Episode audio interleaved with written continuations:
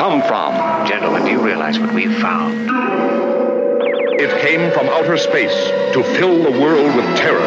What earthly power can stop this terror? That's the signpost up ahead. Your next stop. The broadcasting from outer space. And here we go. And we're off. Hey guys, what's up? It's the podcast from outer space. It's your boy Rob Scott. We got Adam Narlock in the house tonight. Hey guys, thanks for listening. And as always, it's Ryan Scott. Shalom, everybody. And you know, I know a lot of you guys out there thinking, you know, this COVID 19 thing, maybe it's the next zombie apocalypse. So we figured, hell, we'll get in the studio, we'll cover the whole damn topic of zombies, wake you guys up from the dead, because I know it's been a while since we dropped one for you. So without further ado, here we go, boys. Yes, it's no secret, guys. You saw the title. We are getting into zombies today. Now, basically, this whole thing comes about because uh, Rob and I were shooting the shit. You know, we're, we're talking about something or other, and the idea pops up: zombies. You know, where'd they come from? Uh, who's writing this stuff? You know, what what's this based on? And where did they come from and where did they go? Yeah, and we're figuring, hell, you know, this could make for an interesting episode. And it wasn't until I truly started diving into the research on this one that I realized how interesting that would be. So, in this episode, we are getting into the history, lore, legends, and myths surrounding zombies, discuss some different types, their evolution in film, maybe even have a little debate, I'm thinking. And disclaimer, guys zombies are real. Kind of, from what I've gathered. And guys, be nice to Teabag. It's not his fault he can't read. And I've got a whole spiel. Uh, I have uncovered the truth about zombies, so stay tuned for that because obviously it's no secret. We're going to get to that a little bit later. Now, right off the bat, let's get into some of our knowledge on zombies. You know, maybe some of our favorite fictional zombie stuff, some overrated stuff. I mean, what do you guys got on zombies? What I remember first hearing about zombies, or just what do I know about zombies in general? How are we going? Yeah, you know, I mean, just just kind of a general idea of like uh, what you know, what like how'd you get introduced to zombies? You know, anything that like stuck with you? Maybe a film that scarred you? Uh, maybe some thought that we don't even know about that you've had about zombies. I don't have a lot of thoughts about zombies, but I would say probably the first thing I remember is uh, maybe playing Left 4 Dead or Resident Evil with Roman back in the day on the old Xbox. Left 4 Dead. Now, when did that come out? Early 2000s, I would say. I don't know. I don't have a date on that. Yeah, I would say at least yeah, early two thousands. Oh, 2008. Left 4 Dead. There we go. And how long has Resident Evil been around? Oh, that's like early 2000s, maybe even 90s, 80s. I think late nineties. Now, Dawn of the Dead, probably like the first movie intro to zombies that I saw. Okay, yes, and I do remember that. I remember watching that on your little mini portable DVD player. Now, are we going to say Evil Dead also, or is that not really? I mean, I yes, mean, it's not really a zombie film, but it has like zombie. Yeah, I would say that you know what I mean? they're they're technically zombies. Well, they are, I guess, demons. Um, but in a I, maybe a bare bones sense of the term, they could be considered zombies. I mean, it's the undead. Let's just leave it at that. You know, it's uh, the undead rising up. Now, this is where I'm saying we could get into a bait, debate because we could go tit for tat on um, what technically is and isn't a zombie film. And we know how much you guys love tits. So Yeah. that could be all night. Now, okay, so video games was really your first exposure, and then maybe Dawn of the Dead is the movie that stuck with you, and and um, we'll we'll go ahead and chalk up uh, Evil Dead in there. Yeah, we'll throw that in. All Put it right, in the mix. okay, Teabag, how about you? Yeah, same as Rob. I think like RPG video games as a kid. The first zombie movie I watched was Dawn of the Dead, but that wasn't until I was like 18 years old. And my friend's family has like a Thanksgiving Eve party where they eat hot dogs and watch zombie movies. And uh, also, I would say our very own Rob Zombie. so just the name Rob Zombie. Yeah. Okay, now. So video games was remind me again was Resident Evil 4 is that like the one that's considered the best one that has the chainsaw and the zombie dogs? Oh, I have no idea. I am. You you know, Teabag doesn't like scary things. Dude, there was one of those games that actually scared the fuck out of me. I think we had it on PS2. And, you know, I'm not a big first person shooter game guy. And I would literally put the controller down and run out the room. Do you guys remember? now, this was like alien zombie crossover, but at the Regal Cinema by mom and dad's house over at Strawbridge, they had that Area 51 shooter game. You guys remember that? Ooh, No, they yeah, weren't yeah. zombies. That was just straight up aliens. No, there's right? like a there's like zombie levels to it too if you got like deep enough in, I they do didn't just have remember- aliens the whole time. Wasn't there some like Evil Dead rail shooter game? House of the Dead or something. yeah, like that. yeah. I remember that one at, uh, I think it was at Pungo Pizza. Mm. Shout out Pungo Pizza. Um, but yeah, so again, video games, and you say Dawn of the Dead is your first intro to to the films. Yeah, like I don't remember like a lot of TV shows or movies growing up. Honestly, Okay, okay, yeah. I mean, I would say pretty much the same shit. I I think Dawn of the Dead was one of the first zombie movies that I remember actually scaring the fuck out of me. But I rewatched it recently, and it's not even that great of a film. Like the original or the new one. The new one, the one from like 2000 some, I think 2004. Yeah, that one sucks. Yeah, but uh, Well, they both suck, honestly. But I do No- remember no seeing offense. like some of those old black and white ones, like Night of the Living Dead. Um, I remember, I think one of the very first ones I saw was Plan Nine from Outer Space, which, like, my dad, they'd be in the um, guy obsessed with sci-fi and aliens that he is, had to show me that film, ultimate cult classic. Um, now I've put some, I think, in order of like my favorites, and this is Okay. in a rough order of my favorites, I think I'd go Night of the Living Dead, World War Z. You know, those are up there top two for me. Um, Plan 9 from Outer Space, Dawn of the Dead, The Serpent and the Rainbow, Resident Evil, specifically, I think it's Resident Evil Extinction That's a good fucking one. badass. Um, Planet Terror, Zombieland, and then I'd say I Am Legend. Now, have you guys seen Overlord? I have not. Is that technically a zombie film? Never heard of it. It's like the new. Uh, I think it's J.J. Abrams. JJ, huh? yeah, J.J. Uh, all right. Now, what about? How about this? Oh, okay. How did I what miss about this? quarantine? Quarantine the film. Yeah. Oh yeah, that's a classic. Same with like REC, like those found footage ones. I'm not too huge on the found footage stuff, but some of it can be scary. Um, do you guys remember like the trope of Nazi zombies, like Wolfenstein? That game was fucking badass. I remember the uh, level in Call of Duty. Yep, Call of Yep. Duty as well. I think that's what really launched that one into the mainstream. Now, what about Zombie Land? Oh, classic. That was on my list. I said Zombie Land. Although What it, about Shaun of the Dead? Oh, I was thinking that too. do you guys like that movie? I mean, it was like funny the first couple Yeah, times I watched yeah. it, but it's not like uh, it's not something I would rewatch a bunch of times. Yeah. Now, No one offense to the fans out there. I will say I believe okay, disclaimer though, I'm not even a huge zombie movies guy. Like I always thought the genre was kind of overrated. The movies I was like, eh, you know, they just never really like stood out to me.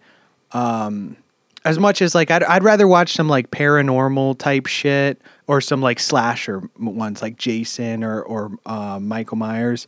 Um, The zombie as a monster was never just that compelling to me. Walking Dead, I'm going to go ahead and say this might be a hot take, overrated. Hot take. hot take. I'm going to Might say be a cold take. yeah, kind of overrated. I don't know. I, I just, you know, like I said, never a huge zombie guy. Uh, 28 Days Later, also, I think, overrated. Although I've heard that's like the most realistic depiction of if like a global zombie type thing would happen. Yeah, that was like in the uh, Netflix top ten, right when uh, the whole quarantine thing happened. Oh, yeah. Now, also, okay, now see. Now, see, this is my question for you: is like for these for like for me, like movies are scarier for me. Like if I think they could really happen. So, do you guys think like zombies could really happen, or is that like you're just like, ah, this is stupid? I don't know. Do you guys think like that?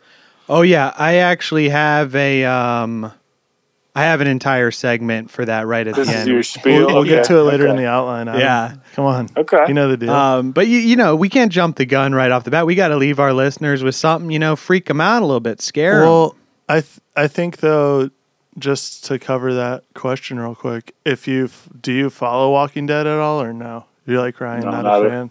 Not a not a zombie guy, not a scary movie guy.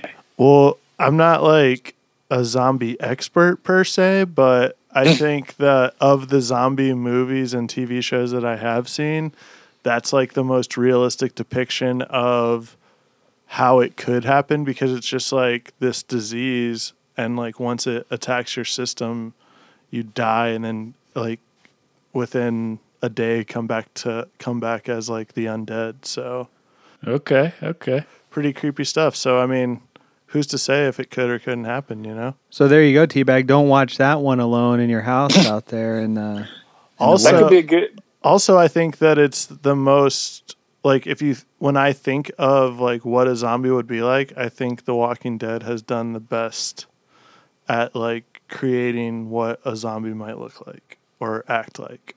Okay, I feel like that could be a good poll question. Ask the loyal legion who what they think is the best depiction of zombies. okay, now Game of Thrones is that technically zombies?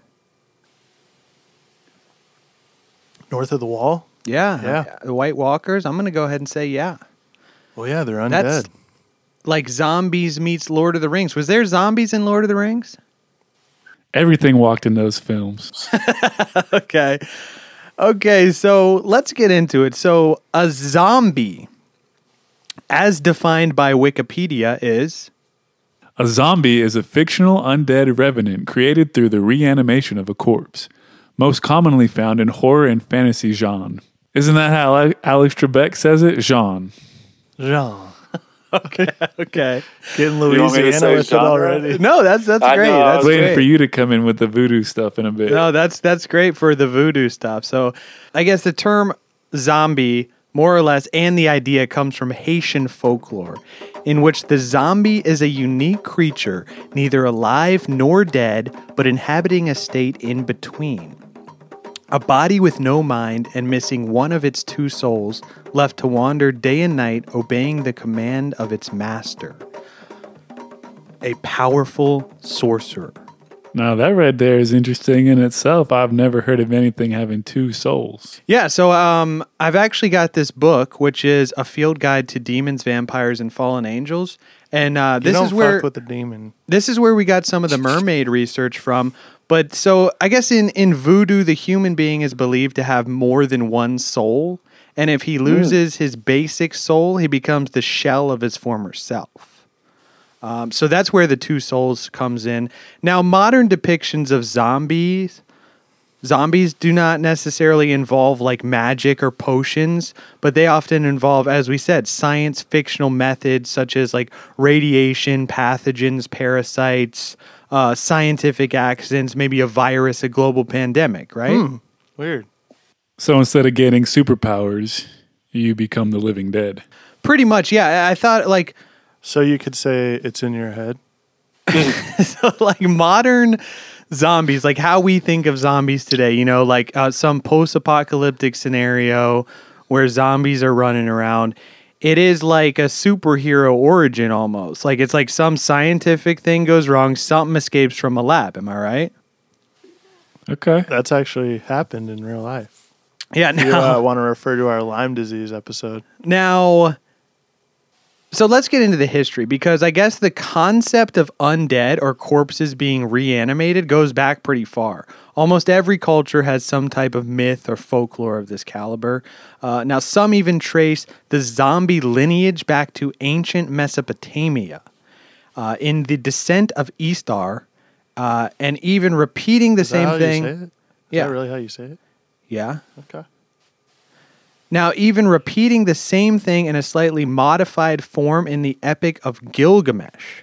Now, this is basically the earliest surviving work of literature, going all the way back to 1800 BC. Hell of a read. So that's almost like 4,000 years ago, right? Yeah. Okay, so in this epic poem, the goddess Ishtar threatens If you do not open the gate for me to come in, I shall smash the door down and shatter the bolt. I shall smash the doorpost and overturn the doors. I shall raise up the dead, and they shall eat the living, and the dead shall outnumber the living. Oh, Motorhead in here, huh? yeah, no, I guess. Uh, so this can be seen as like the bare bones idea of a zombie, right? Like in a sense of the dead are coming back to life, they're eating the living. We tracking? We tracking. Now, what gate are we talking about here? I mean, I've never read the Epic of Gilgamesh. Uh, Oh, T-Bag. great read. Yeah, you're a teacher, right? What what do we got for that? I mean, we we talk about it in this ancient history, sixth grade. I know I've never seen this specific passage. I've never read the whole thing, but now I kind of want to go back and read it. It's like a poem, right? Yeah, but it's pretty, it's pretty thick from my understanding. Okay. So, any idea what this gate is? Is that the gate to heaven or something? I would imagine the underworld. Okay. Okay. Okay, so so that's like some people can trace zombies all the way back to that, but talking specifically about the modern idea of zombies, this can be tracked to the 17th century to an island in the Caribbean man called Haiti. Now, to understand how the idea of zombies developed, we have to take a quick detour into the world of Haitian voodoo. So let's take a look at Haiti. Now, here's a disclaimer because it's no secret we are not historians. Um, so, that being said, we are going to condense and simplify a lot of complex history here, specifically involving the slave trade and religion. So please don't hate us for it. yeah, so you know, don't don't come at us with the whole like, you know, actually, it's just, you know, we're condensing this for the podcast's sake. This is just the bare bones what you need to know. So the island was claimed by Spain and named La Española as part of the Spanish Empire until the early 17th century, when settlements by the French led to the western portion of the island being ceded to France in 1697. So French colonists established sugarcane and coffee plantations. Now, a vast number of slaves are brought from mostly West Africa in shiploads by the thousands to work the plantations, thus making the colony one of the richest in the world. So rich, in fact, that it was cheaper for them to work the slaves to death on the sugar and coffee plantations instead of maintaining them. Jesus Christ. Yeah, this is how brutal conditions were in Haiti is that it was cheaper for the French to just say, fuck it, we'll just buy new slaves, work them to death, buy new ones, bring them in on the boat instead of like Taking care of people? well, I mean, I would argue that the slaves weren't taken care of in the Oh, they U.S. were taken care of. I mean, but I'm just saying that is very fucked up. And I mean, Well, no, I'm saying instead of like providing them with shelter, yeah, and food, basic human like, needs and saying, Hey, uh, just go work the fields until you're fucking dead. Yeah, that's that's like that's what the mentality was down in Haiti. Now, in the midst of the French Revolution, um, this was from 1789 to 1799. Um, slaves and freemen launched the Haitian Revolution from 1791 to 1804. Now, this was led by a former slave and the first black general of the French army. Uh, Rob, do you have a French rating on that name for us? Toussaint Louverture. Now, after 12 years of conflict, Napoleon's forces were defeated by, Jean Jacques Dessalines. and later Emperor Jacques I. Now, he declared Haiti's sovereignty on the 1st of January in 1804, and Haiti became the first independent nation of the Caribbean, the second republic in the Americas, and the first country to abolish slavery, and the only state in history established by a successful slave revolt. Now, there's obviously a ton more history and political turmoil, civil war that happened in Haiti, um, but this condensed version of like how it came about, uh, this is like the history we need to know for this episode. So, we tracking? Tracking, picking up what you're putting down. Okay, now now bringing us back to voodoo. So voodoo itself has faced a ton of criticism throughout its history, and I would argue that it is one of the world's most misunderstood religious traditions. Uh, I mean, what do you guys, when you think of voodoo right off the bat, what do you think of?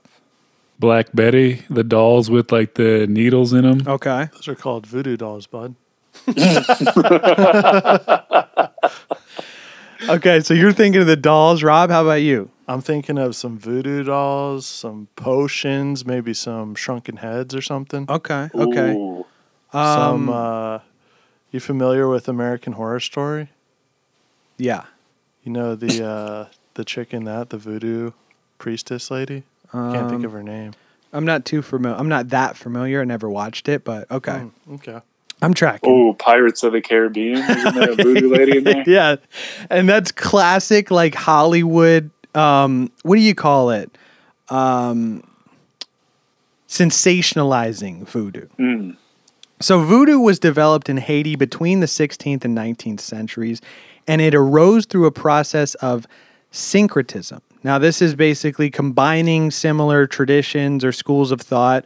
Uh, we see this a lot specifically with religions. Um, I mean, like, think about here in the US. You had the Puritans who came over and, you know, they separate off, make another little church that pops up, and eventually we get like Mormonism and Scientology.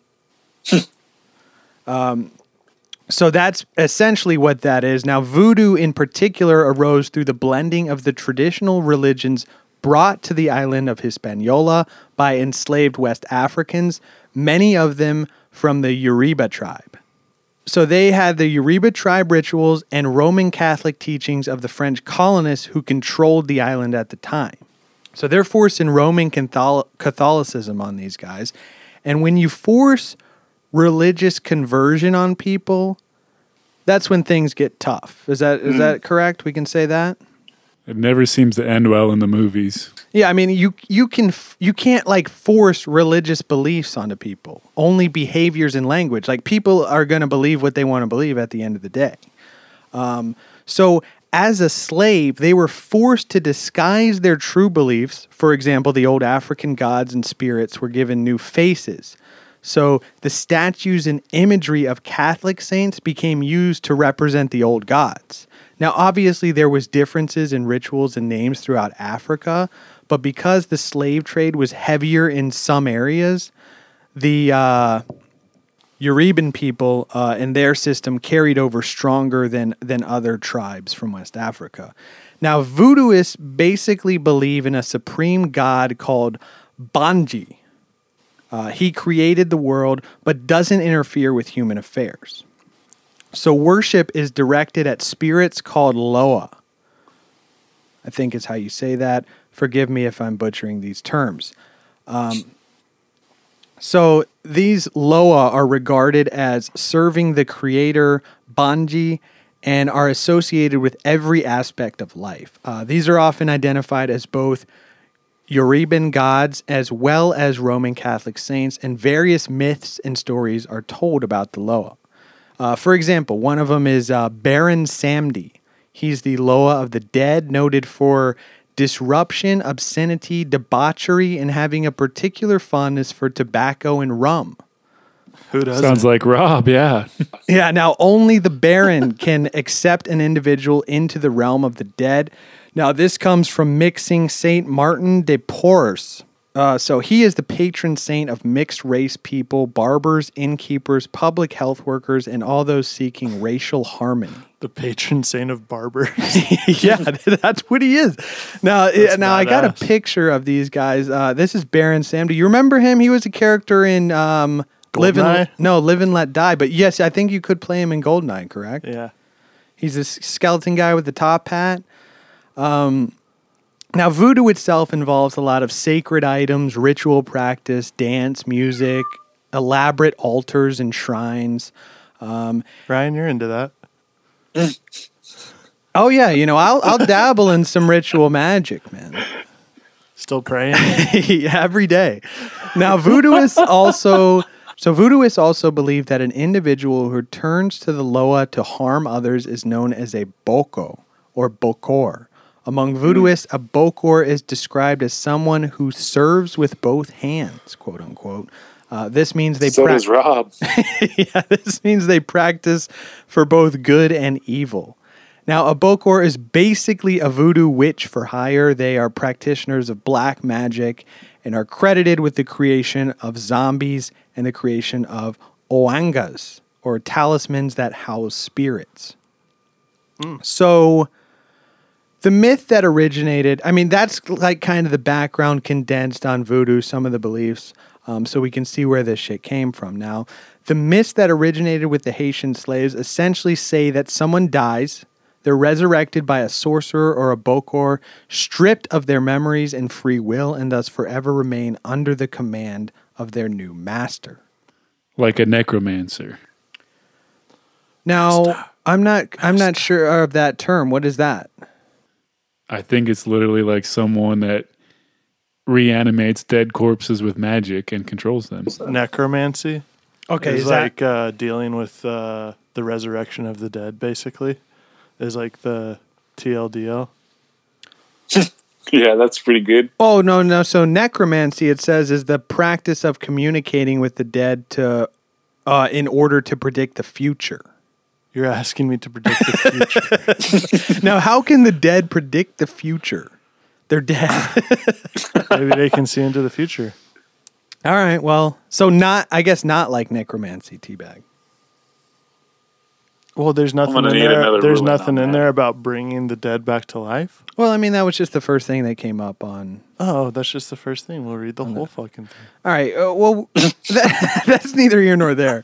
Uh, so, the, so there's this anthropologist Wade Davis, and we'll talk about him a little later. But he argued that this belief was rooted in a real practice, whereby the Bizango secret, which is a secret society in Haiti. Apparently, I was reading into this. Haiti has a ton of like secret societies that actually like So do we. control politics and stuff. Oh, weird. So do we.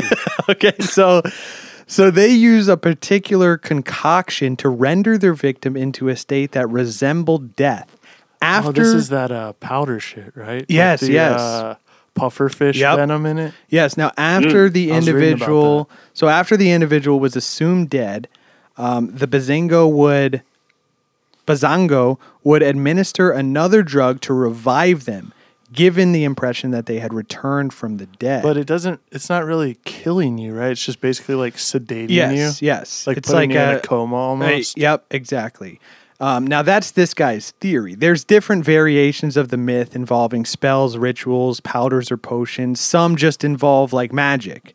Uh, and Haitians generally do not fear zombies themselves, but rather being zombified. I get That would be scary. Yeah, now zombies are among the most sensationalized aspects of voodoo, and I'd say more or less of any religion. I mean, can you guys think of any like religious aspect, just one piece of any other religion that has spawned a whole subgenre of film Uh, or I, mean, fiction? I mean, there's a lot of movies about possessions. That's what I was gonna say. Yeah, Okay, yeah, perfect. I never even really thought of that. That's like, like, The Exorcist yeah, kind of spawned that whole thing. Okay, Then yeah. there's like the Exorcism of Emily Rose. the Last Exorcism. Uh, what was that The one? Her- Rite. Hereditary. Is that Uh, is that's that not possession or no? Well, that's like more like cult.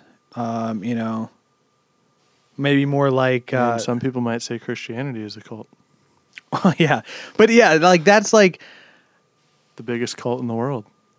yeah, but so that's like you know because you could say, oh man, you know, there's ChristianMingle.com. Like there's a whole bunch of stuff for Christians specifically, but that's like an entire religion. You know, like zombies are just a small aspect of Something voodoo. that branched off. Yeah, and that. like okay, so, th- but yeah, exorcisms is a very good example because that is like one like demonology is like one part of theology as a Yeah. whole. Um, so yeah, very good. I never even thought of that. Now, now speaking of film, let's take a look at zombies and how they kind of evolved and transformed over the years, especially through cinema, because I think this was the major thing that helped form what we think of when we think of zombies. okay. Now, also, we'll see, and I was really not aware of pretty much since they've been around, zombies are often used as a reflection of a collective fear. I mean, think about the Haitian slaves. They feared just that being slaves. And in one of the articles I was reading, it was saying the slave drivers used to use their like they used the Haitians' own myth of zombies to keep the slaves from killing themselves. Yeah, they said like if you kill yourself, basically you turn into a zombie. Yeah, right? I'm gonna take your soul and you're gonna like be a zombie. So Well, it's like the same thing with Christianity, where it says like if you kill yourself, you're not uh, granted access to heaven. Correct? yeah. I mean, I'm That's sure true. that's not the exact like phrase, but Yeah, I mean that's true, but it, at the same time, like Christians aren't being forced to work to death in coffee and sugarcane fields. well, but- if they're Haitian, they might be. but similar belief system, you know. Now, so Very nineteen, true. so nineteen twenty nine, uh, the Magic Island was written by William Seabrook. Um, he's, I guess, like an anthropologist, Indiana Jones type guy. Um, this book brace, basically brought the Haitian mythology, complete with magic, voodoo, uh, and zombies, into the U.S. consciousness. Now, only three years after this book was published, in 1932, we get the film White Zombie. Now, this is the first zombie film, correct? Yeah, this was inspired by Seabrook's book. And yeah, as far as I could find, this was the first zombie movie in the classical sense of the term. Um, I mean, this is still a ways off from how we think of zombies today.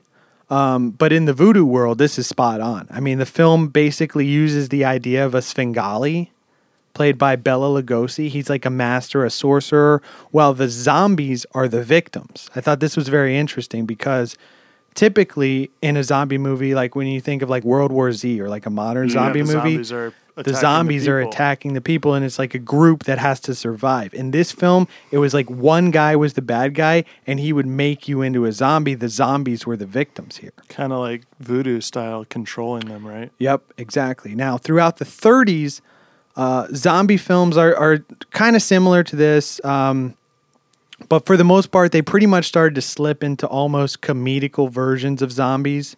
Uh, and the idea of zombie zombies as a monster was not nearly as popular as the Draculas, the Frankenstein's, or the mummies, the mummies of this time. Uh, now, the 1940s rolls around, and what was the new fear amongst people? Nazis. Yes, hmm. Nazism, communism, ideologies. Now, most of the zombie films from this period focused on like a mad Nazi scientist type who used science to create zombies for the Third Reich or some similar regime. Um, I hate those guys. Yeah, now th- there was this one film I found. It was called I Walked with a Zombie, 1943. This was one of the standout films from this era. This got back to the roots of like true Haitian zombies. Now, by the time the 1950s rolls around, there's a whole new other fear. What do we got? Commies. Atomic bombs. Yep, atomic bombs, Gojira. technology, uh, nuclear power, that type of shit. So we start seeing films like The Creature with the Atom Brain in 1955. And as I said up top, the ultimate classic, Plan 9 from Outer Space, 1959. Now, these have scientific causes for zombies, mirroring our fears of atomic energy or mishandled science, just like Godzilla in Japan. Well, while we're here in like the 40s and 50s, can I discuss a little thing I was thinking about, or do you want me to wait till you get through the, No. the breakdown?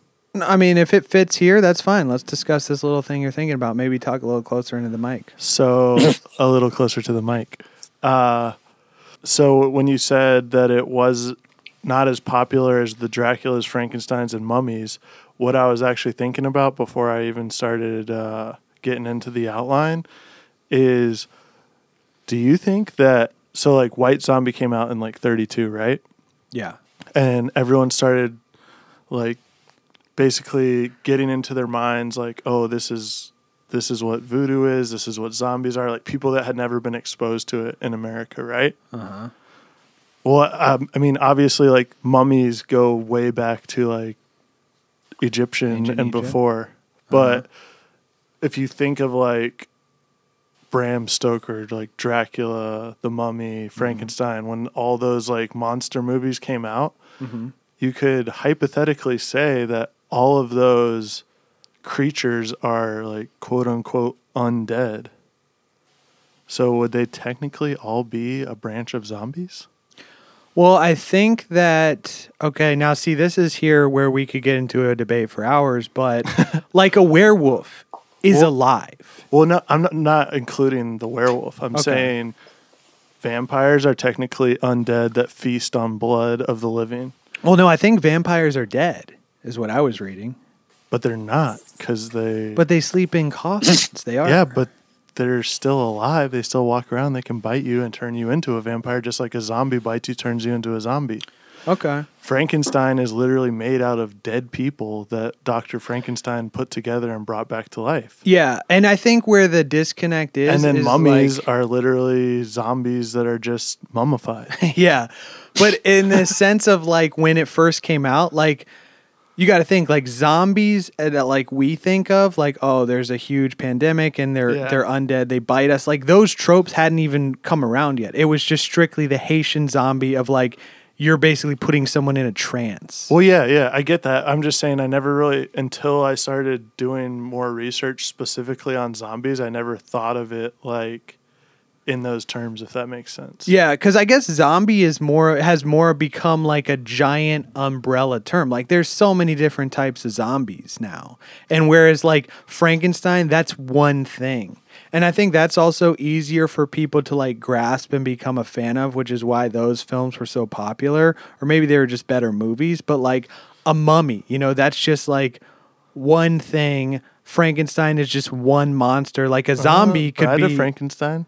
Well, yeah, I know, but I'm There's saying lots of mummies. but I'm saying a zombie being in that old sense, like you could make anybody into a zombie. Well, you could make take any dead body and turn it into Frankenstein, technically. Okay, we're getting into sabermetrics here. Now, now, Sabermetric. Sabermetrics? Now let me hit you guys with a question too, because you think about all these classic monsters. Now, someone had to come up with the idea for this. Do you think someone actually saw something? And this might, I feel like, would be a little more realistic with the zombie thing. Like, someone could have seen, you know what I'm saying? Like, someone didn't just wake up one day and go, oh, I'm going to write a book about a monster. oh yeah, we've we've got that covered. Now, Okay. but also like I mean, think about it. Like if we trace it back to Haiti, where like the word zombie comes from and the idea, and I mean, you could even trace that further back to like the fucking tribes in like West Africa and the Congo, they had to have some form of this in their religion. And then, like we were saying earlier, even the idea of undead is in like many cultures throughout the world. So, you know, maybe some crazy shit did happen back in the day. Mm. But back to like the evolution throughout film. So the 1960s come around. And this is where we see the shift into more like post apocalyptic type stuff, especially with The Last Man on Earth, which was a 1964 movie. And this was based on I Am Legend, which was a book written in 1954. Um, now, there's still the continuation of like space age type zombies with Astro Zombies in 1968. Um, but 1968 also saw the release of Night of the Living Dead, and this is where the modern zombie movie truly started. I mean, this this movie broke new grounds on effects, violence, uh, style, the plot. These all helped to shape what zombie movies would become. And the film earned more than 250 times its budget. That's what we call a blockbuster in the biz. Yeah, and I think this is like also one of the first films to actually show zombies like eating the remains of of like a person. Um, now, from the 1970s and into the 80s is where we see the ultimate boom in the zombie genre. You got Dawn of the Dead in 78. Um, even Italy starts to jump on the zombie train. They started just making like copycat movies like Zombie 2. Uh, we also had The Fog, Sugar Hill, City of the Living Dead, Zombie Holocaust, The Beyond. Uh, and this boom basically continued into the 80s where we get the eventual like oversaturation of zombie films. And I think horror films in general in the 80s were kind of But yeah, I was thinking about this the other day cuz I we were wa- we were going through some of the Friday the 13th movies and we got to like number 8, which is like Jason Takes Manhattan. Sucks. Oh, that's a fucking great movie.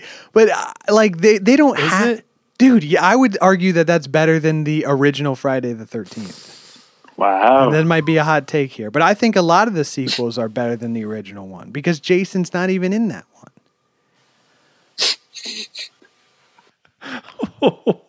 what? It's his mom killing people. His mom cuts the head off.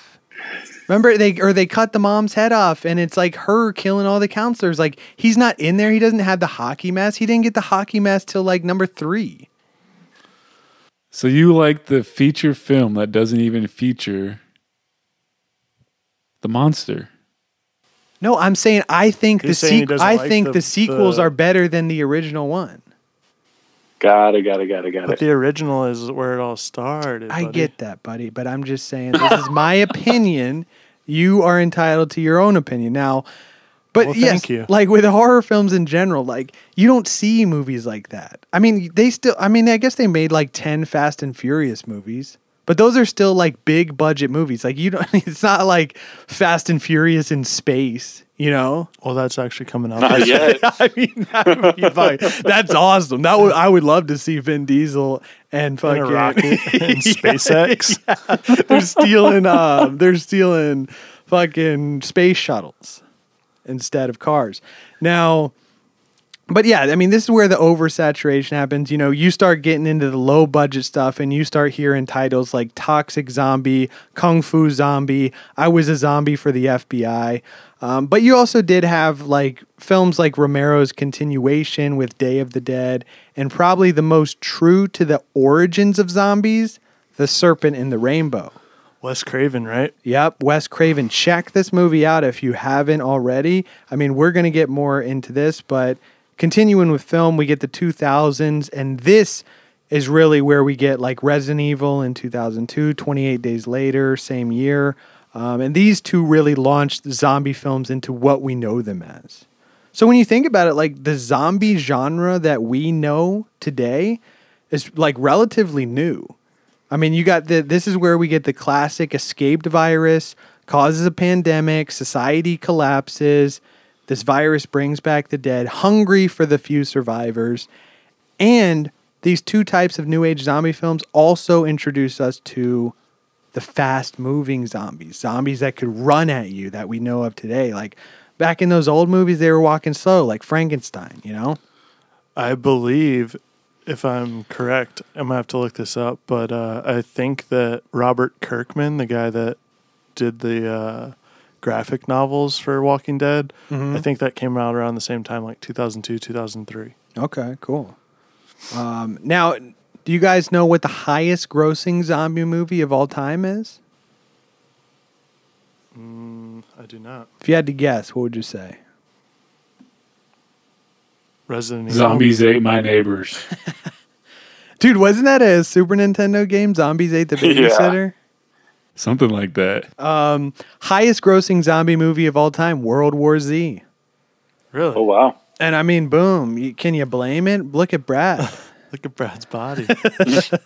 Not an ounce of fat on there. yeah, we got Brad Pitt running around killing zombies. Now, so let's get into some real zombies. Now, Teabag, this is where your question's going to kind of be answered. So, Serpent and the Rainbow, a Harvard scientist's astonishing journey into the secret societies of Haitian voodoo, zombies, and magic.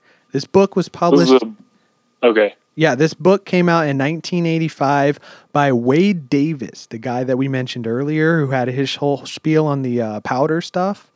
So this guy is a Harvard. Powder stuff. Yeah, this guy is a Harvard ethnobotanist, which is basically like he studies plants uh, and how they're used in different cultures. Now, He was definitely hitting that powder. Yes, this guy probably hit a lot of powder in his days. Now present so this guy presented a pharma pharmacological case for zombies in 19 in a 1983 article in the Journal of Ethnopharmacology and later in two popular books The Serpent and the Rainbow and The Passage of Darkness, The Ethnobiology of the Haitian Zombie, which was came out in 1988. Now Hell of a year. now, Davis traveled to Haiti in 1982 and did some investigations. Now, he claimed that a living person can be turned into a zombie by two special powders being introduced into the bloodstream, typically through a wound. The first, uh, this is in French. It is called. It is pronounced, Coup de poudre. which is which means powder strike, uh, and this That's what that guy was doing a lot of. and this includes tetrodotoxin or TTX, a powerful and usually fatal neurotoxin found in the flesh of the pufferfish. Now, the second powder consists of deliriant drugs such as datura. Um, this is a type of poisonous uh, flower plant commonly known as thorn apples or jimson weeds and devil's trumpet. Uh, together, Nah, the- you eating some of that devil's trumpet there, child? now, together, these powders were said to induce a death like state in which the will of the victim would be entirely subject to that of the Bokor. Now, Davis also popularized the case of Clairvius Narcisse. Uh, now, this was a man who had been a zombie for two years. Allegedly. Hey, Dude, that story sounds like bullshit. well, let's, Did let's you read the story? I'm I'm getting to it right now. Can we not can we not jump ahead and malign my story? All right. Now now come on. Let's Let's can edit it out. I'm sorry. we're get I am. Now let's get let's get to the mood, all right? So The mood. So legend has it that the Bokor had given Narcisse a powder containing the tetrodotoxin through a braided skin.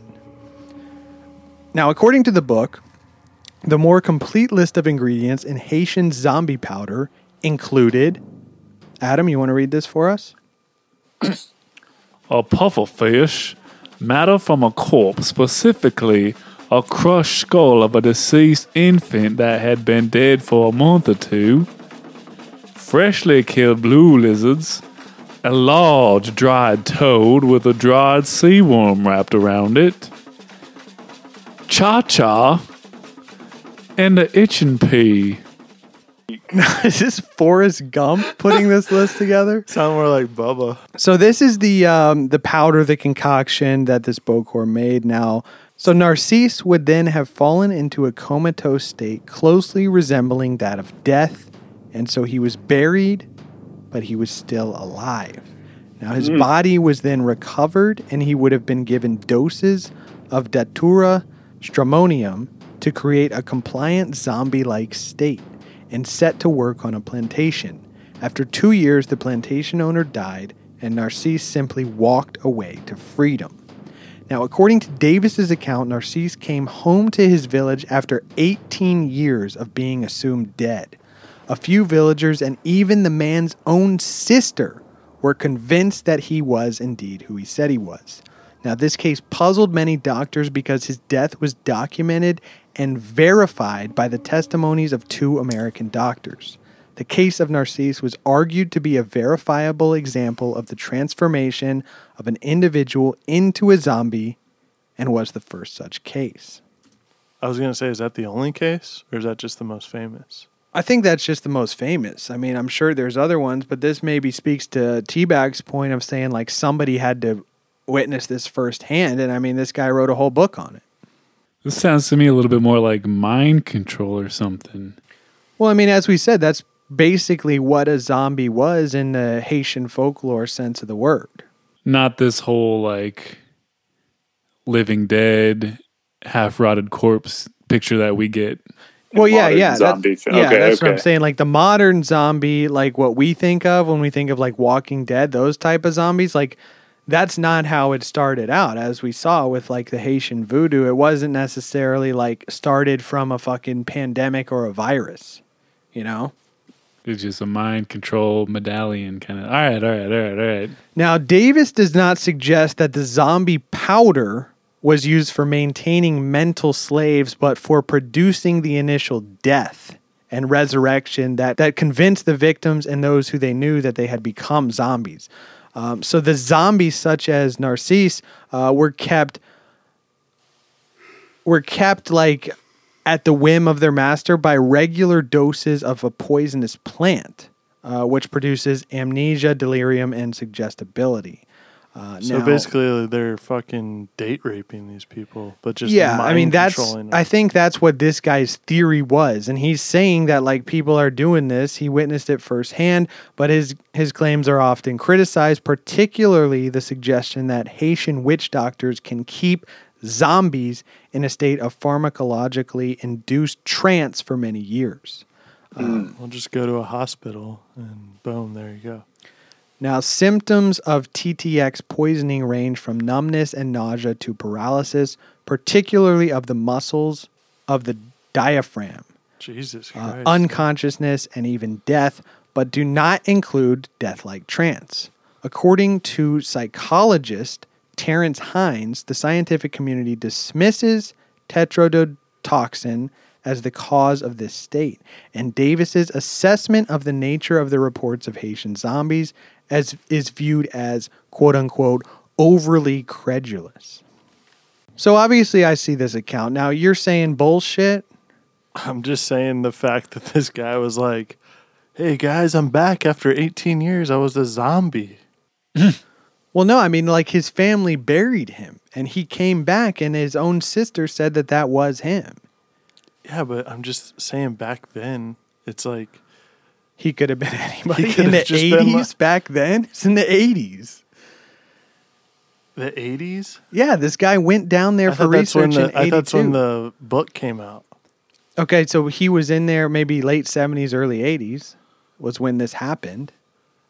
So you're saying you believe that a guy who turned into a zombie for 18 years and then just went back to his family and was like, "Hey guys, I'm back." Hey, I mean, who Hey, knows? Ryan. He was a I'd- zombie for two years, I thought. I'd never been to Haiti, dude. Hey Ryan, I'm back.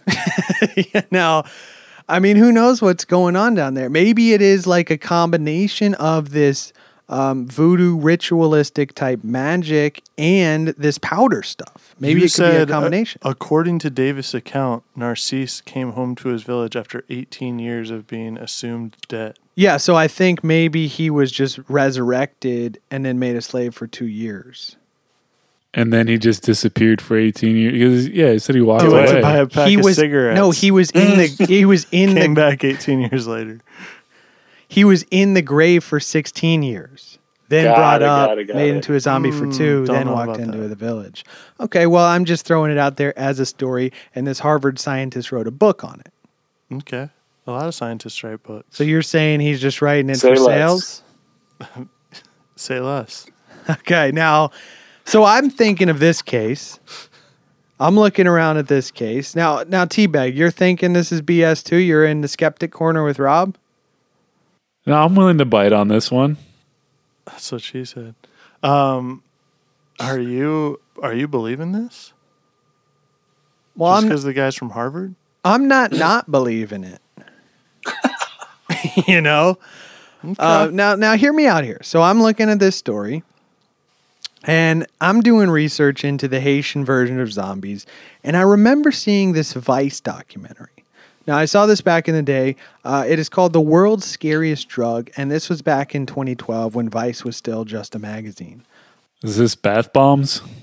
No, this is it is known as the devil's breath, and it comes from the seeds of a borrachero tree. Similar to the devil's trumpet now. Yeah, exactly. Very similar. Now, the borrachero tree is native to Colombia, Ecuador, and Venezuela, and apparently this drug can make you lose your free will. Yikes. The seeds of this tree, when powdered and extracted via a chemical process similar to cocaine, um, contain a chemical similar to scopolamine called burundanga. Now, borrachero has been used for hundreds of years by native South Americans in spiritual rituals. They love the powder down there. Some legends say that in ancient times it was used by the indigenous tribes of Colombia. When a chieftain died, all of his mistresses and wives had to go with him. So, to ensure, ensure this happened, they were given Burundanga, ordered to walk into the grave, and buried alive. Yikes. Ooh. Now, the compound is said to lead to hallucinations, frightening images, and lack of free will. Amnesia can occur, leaving the victim powerless to recall events or identify perpetrators. Now, according to a 1995 Wall Street Journal article, about half of all emergency room admissions in Bogota, Colombia, were from Burundanga poisoning. Now, scopolamine is also present in jimson weed or Datura stramonium. Now, remember, this is what that Harvard doctor was quoted as saying. You know, the devil's trumpet, this is a similar family of plants. We're all related to the devil now. And jimson weed is a plant found in most of the continental U.S. Remember when this was big in high school? Do you guys remember that?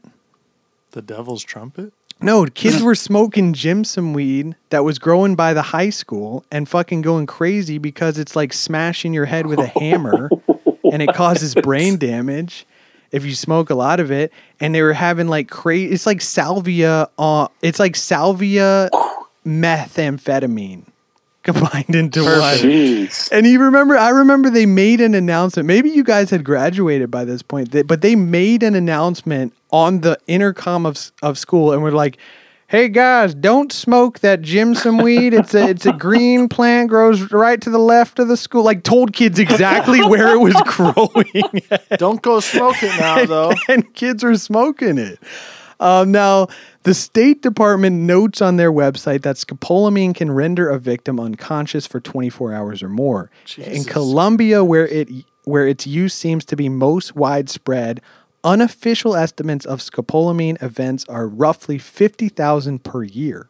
In large doses, it can cause respiratory failure and death, and a majority of these Colombian incidents occur in nightclubs and bars, reminiscent hmm. of, just as Rob said, Rufinol, the date rape drug, rupee, roofies.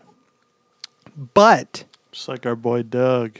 little twist here these events in Colombia are often wealthy appearing men are targeted by young attractive women not the other way around because apparently you can just mm. you can give them this drug they like blow it in your face it's a powder or they have it on paper you you get it airborne it gets in your nose tiny tiny dose and that you can just be like hey take me to your apartment empty your bank account give me all your money and they're like yeah they just do whatever they become a complete zombie It's in their head.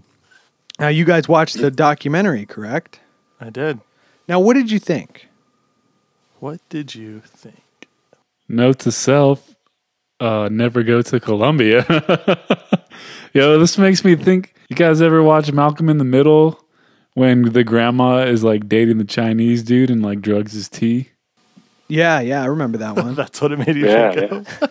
Yeah, So, I mean, so I'm looking this thing up because I'm like, this is fucking crazy. There's no way this exists. And it's a Vice documentary. So I'm thinking, How real is it? no, I'm thinking the, this was back when Vice was like pretty legit, you know? But I'm thinking, how, I'm thinking, like, are these guys to do the drug? Like, I want to see the guy take a little bit and his friend tell him to, like, hey, do what, do this, do that, and see the guy's, like, reaction. Because they interviewed a bunch of victims in there saying like yeah i woke up on a park bench my apartment was cleaned out. The doorman said that i was normal and i was helping him like unload my entire apartment into this truck. Um, and it's a lot of like people waking up on park benches their apartment's empty and there's a lot of doormen in colombia everybody's apartment complex has a doorman that Just a doorman. slum. Doorman. Well, these are rich guys getting robbed. Yeah. i mean i guess in the documentary they didn't look that rich but Well, it's also Colombia. They don't even do the fucking drug. They just flush it down the toilet. They buy it from this guy, flush it down the toilet. Well, what They're the too hell? scared. And I guess it's like if um if you give them you can the line between like hey become a zombie and death is like very thin. So some Sure. people are drugged and they just die. Jesus Christ. Um, but I mean, I'm basically looking this up, and it, uh, most of what I gather says that like these are kind of urban legends. Like, yeah, maybe they're knocked out, but it's not like they're totally conscious, like a zombie just doing whatever the person tells them to. Um, so I'm thinking, you know, come on, Vice, that's just bad reporting. Now, this does happen quite often in the animal kingdom with insects in particular, by the way of parasites. Now hold on. If you're biting Vice's shit, are you suggesting that we get some of this and try it ourselves? I don't. Hands-on research die? for the people. you want to die, dude? No. Then I just would stay saying, away you're- from this fucking devil's trumpet, dude. The, the drug is Stay away nicknamed from devil's. Colombia. Stay away from anything devil related. The drug is nicknamed devil's breath. That's not really something that I want to try. You don't want to dance with the devil? But hey, I mean, like if if you're willing to try it, teabag, I'll be there to help save you. Is that a yes? Oh, we got a lot of things. We we still need to try the deprivation tank in the bathtub. Play the devil's trumpet for you. Yeah, we'll do that. We'll do it all at once. You'll take you'll take scopolamine and then go into the deprivation tank. And then die. Rip me. now, so so the the idea of like zombies. So I Google are zombies real? Now this does happen quite often, especially in the animal kingdom, with insects hmm. in particular by way of parasites. Now some parasites have evolved so far that they have the ability to hack into a host's brain and influence behavior in very specific ways. Um, they in turn get a host to die in a certain place or be eaten by a certain creature. There's fungi that like get into this ant's brain and just essentially control the entire ant, make it do whatever they want. Yeah. Like these I heard sci- of that stuff. Yeah, these scientists were doing experiments on it and they found that like all of the ant's muscles were it was essentially just fungus moving around in this ant body. Jesus Christ. Isn't that insane? And there's parasites. This happens in fish too, and the fish will like act erratic, erratically, and then get eaten by birds. Like the parasite makes them get eaten by a bird. It's fucking crazy. And then Crazy for that so one. and then I'm also reading about some apparently some giant virus they found in the permafrost in Siberia that's over 30,000 years old called Giant virus? yeah, it's called Pithovirus sibericum. Called COVID thirty. It's like a giant virus because it's it has like I mean I It didn't really understand. I mean I'm not a microbiologist, it's no secret. I didn't really understand a lot of this and how it was hmm. even a zombie virus because this is nicknamed the zombie virus. Now, while they say this one is not dangerous to humans, Heard that one before. the scientists that discovered it do warn that there might be similar giant viruses buried inside the permafrost that could prove dangerous to humans. Like COVID 19. Though they have remained safely contained so far, global heating and human carelessness could cause them to resurface and come back to life. This is like, remember we were talking about on our Antarctica episode? Mm-hmm. Check out that episode if you haven't already. It's like, remember we were talking about them drilling into that, the surface of that lake way under the ice Yeah, and they could pro- find some stu- crazy shit. stuff, Yeah. It's like that. But So, with viruses that wipe out the world. Yeah, I mean, I, I really don't understand though how this was a, a of um of zombie virus. So if if you want to Google, this will be our just Google it. Uh, Pithovirus sibericum. Um, let us know. You know if you understand this stuff. Um, how is this a zombie virus? Maybe drop us a line. But um, Maybe you're a scientist listening and you want to let us in on it. yeah. Now Watch those Jays. How, how- now for the coup de grace. Now, this is a question that um, I believe Teabag you were asking at the beginning. So, do we think a zombie virus could wipe out the whole world like in the movies? I mean, what do you guys think? What is your consensus? What is your denouement? I mean, I think there's definitely potential for it to happen.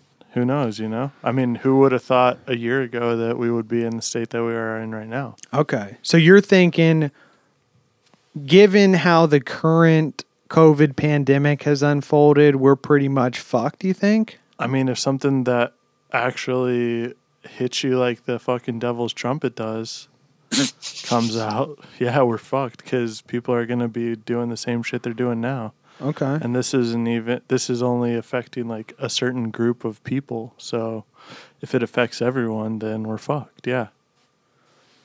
Now, Teabag, what are you thinking? I don't think we're ever gonna get.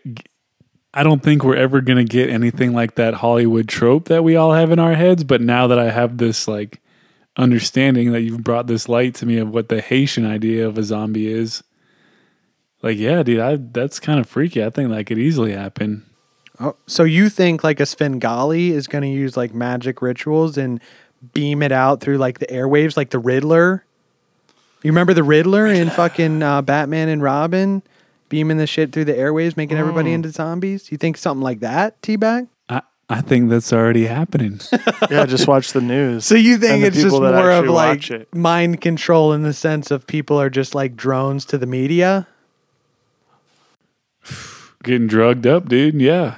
And and you know, it's Look at uh look at bath bombs, dude. bath bombs. Now, I don't You think the don't good majority of the population is doing that. That's sabermetrics. I'm just Come on. saying. I think that's like I think that's look at down the in Florida. that did do those, and they yeah, it's always down Florida. Florida That's exclusive to Florida. Now, Bath salts. Is that what you're thinking of? yeah. bath salts. I think that's what I'm thinking. Yeah, same thing. I mean, look at Tide Pods, dude. That's not the same thing.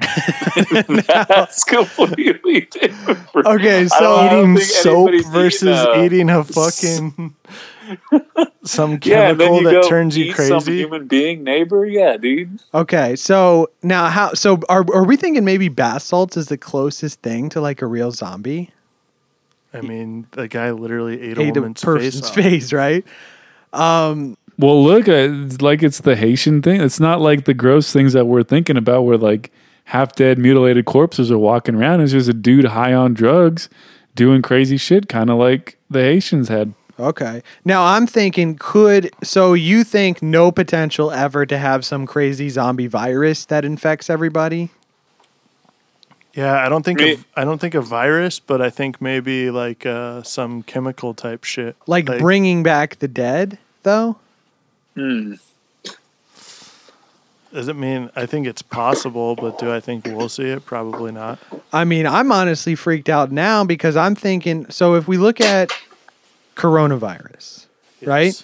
That was in bats, correct? Allegedly. Correct. Okay, allegedly. Let's just say we're going with the official narrative. That was in bats. It jumped to a pangolin and then it jumped to humans at the wet market. Now, look at all these fucking ants and this fungus and the fish. Mm. Do we think maybe one day that could jump to humans?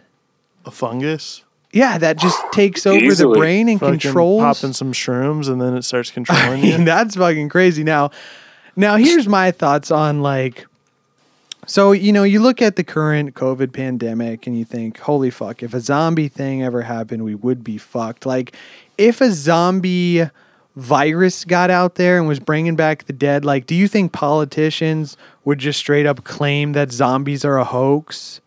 Would people like would people be protesting, "Hey, I got the right to be bitten by a zombie"? Would people like would people defend that oh, shooting zombies is cruel? You know?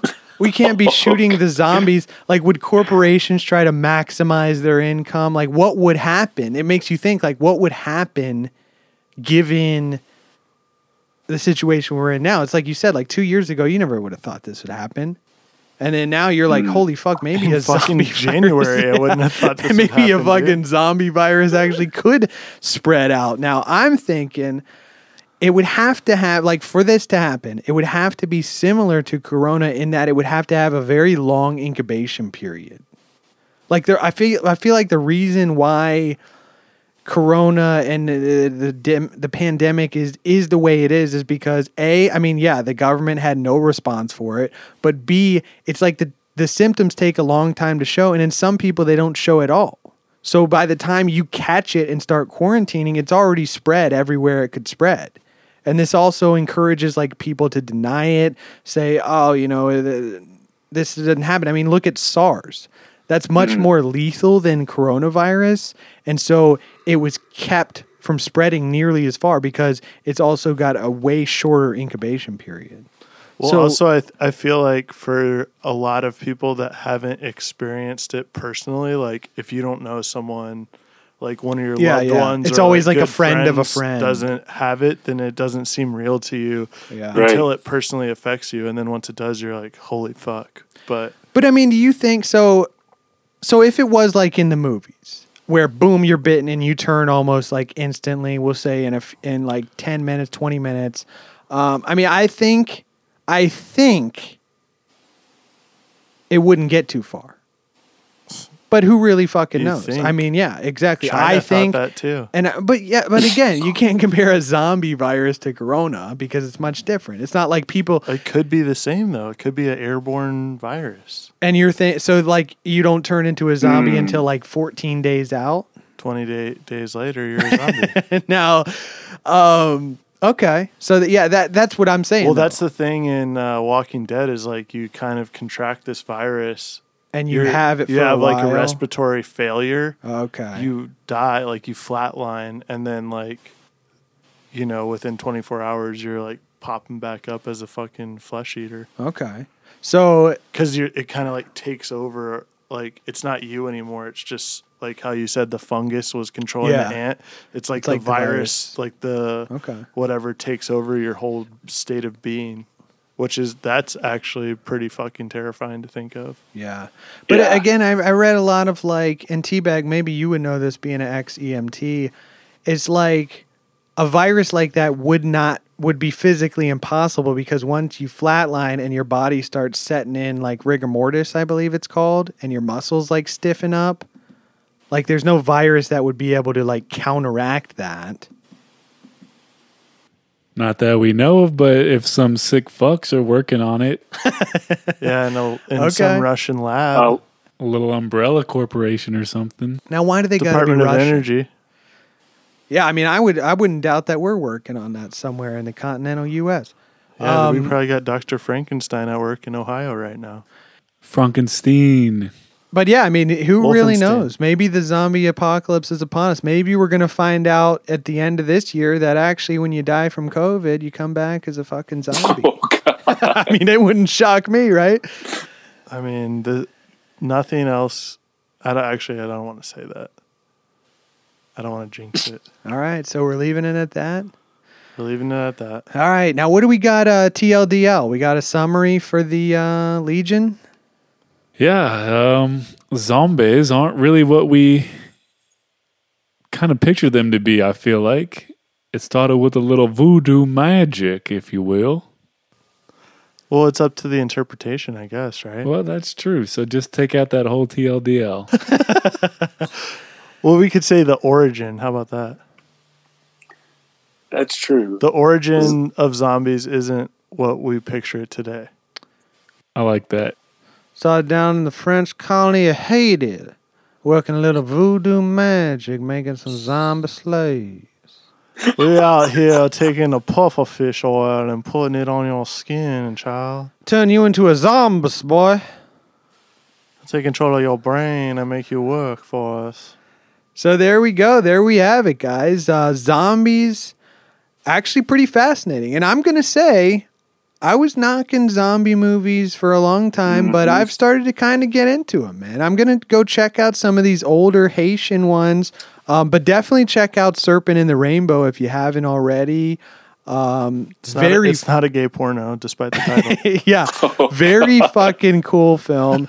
And um, yeah, I mean, if, if if you guys have any zombie recommendations, feel free to shoot them our way. I mean, uh, or you know, yeah, hey, if we didn't name drop your favorite zombie movie, don't hate us. We're just the messenger. We're just out here trying to, you know, spread our very little zombie knowledge to the people. yeah, and I mean, this is like we were more focused on kind of the roots of the zombie term or like idea as a whole, not so much like focusing on the films, although that comes into play.